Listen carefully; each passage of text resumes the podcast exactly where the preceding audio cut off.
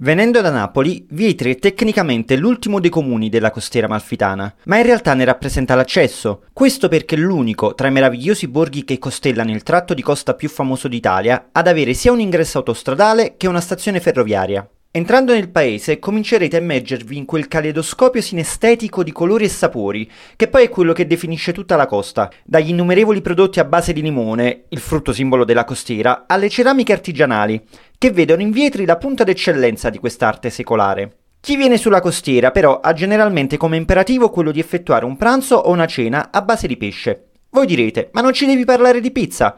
Non vi preoccupate, perché le due cose si combinano perfettamente nella pizzeria dove vi voglio portare, la Divina Vietri di Pietro D'Amico. Già la location vi conquisterà. Se camminate per il corso principale di Vietri, quello con tutti i negozietti turistici per intenderci, a un certo punto sulla destra trovate un vicoletto, il vicolo Passarello. Imboccatelo e a un certo punto scenderete una rampa di scale che sbuca su una piccola piazza racchiusa da tre palazzi. Lì vedrete tutti i tavolini all'aperto della pizzeria, Fino a che il tempo lo permette, vi consiglio di prenotare un tavolino all'aperto perché sono quelli più ambiti. Il menù delle pizze è davvero fantasioso e creativo e parte da quelle più semplici per arrivare a delle pizze che giocano con gli ingredienti tipici del territorio. Tra queste vi sono le pizze marinare, il cui denominatore comune sono per l'appunto la presenza di cibo di mare, combinato con perfetto equilibrio ai sapori di terra. Ognuna di queste pizze prende il nome di alcuni tra i comuni più amati della costiera malfitana. Io onestamente non sapevo quale scegliere, perché sembravano tutte buonissime. Questo è uno di quei luoghi dove dici, cavolo, vorrei essere con una bella comitiva di amici, così ne ordiniamo quante più possibili e ce le dividiamo. Alla fine, dopo aver analizzato attentamente il menù per buoni 15 minuti,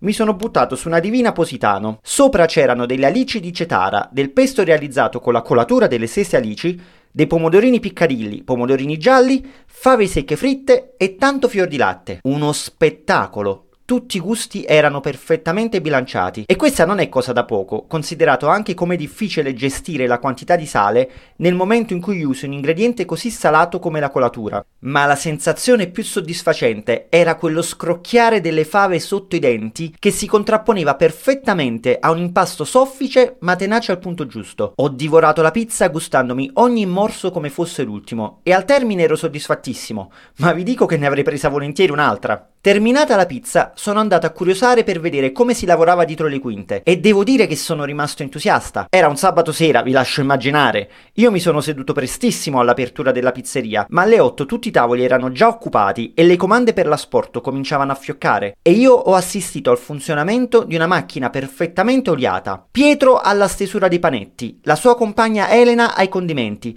seguiti a ruota dal fornaio e dalle addette per l'impiattamento per il tavolo e il delivery. In tutto questo questo, lo staff dei camerieri gestisce perfettamente la terrazza affollata con un servizio davvero calmo e cortese. Un successo realmente meritato per una pizzeria dove occorre tornare più e più volte. Con tanti amici se possibile.